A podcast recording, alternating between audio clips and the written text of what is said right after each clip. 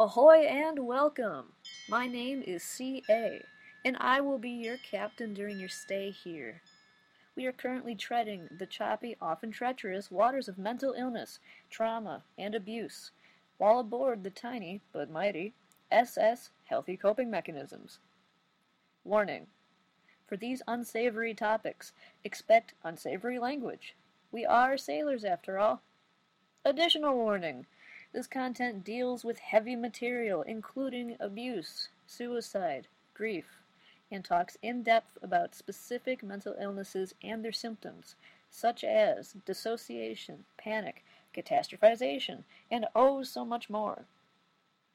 If any of these topics are too much for you at any given time, please stop the recording and take care of yourself, sailor.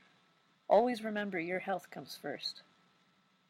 If this is up your alley, or if you are someone also navigating your own waters and feel that this podcast might help you, please make yourself at home, thank you, and enjoy.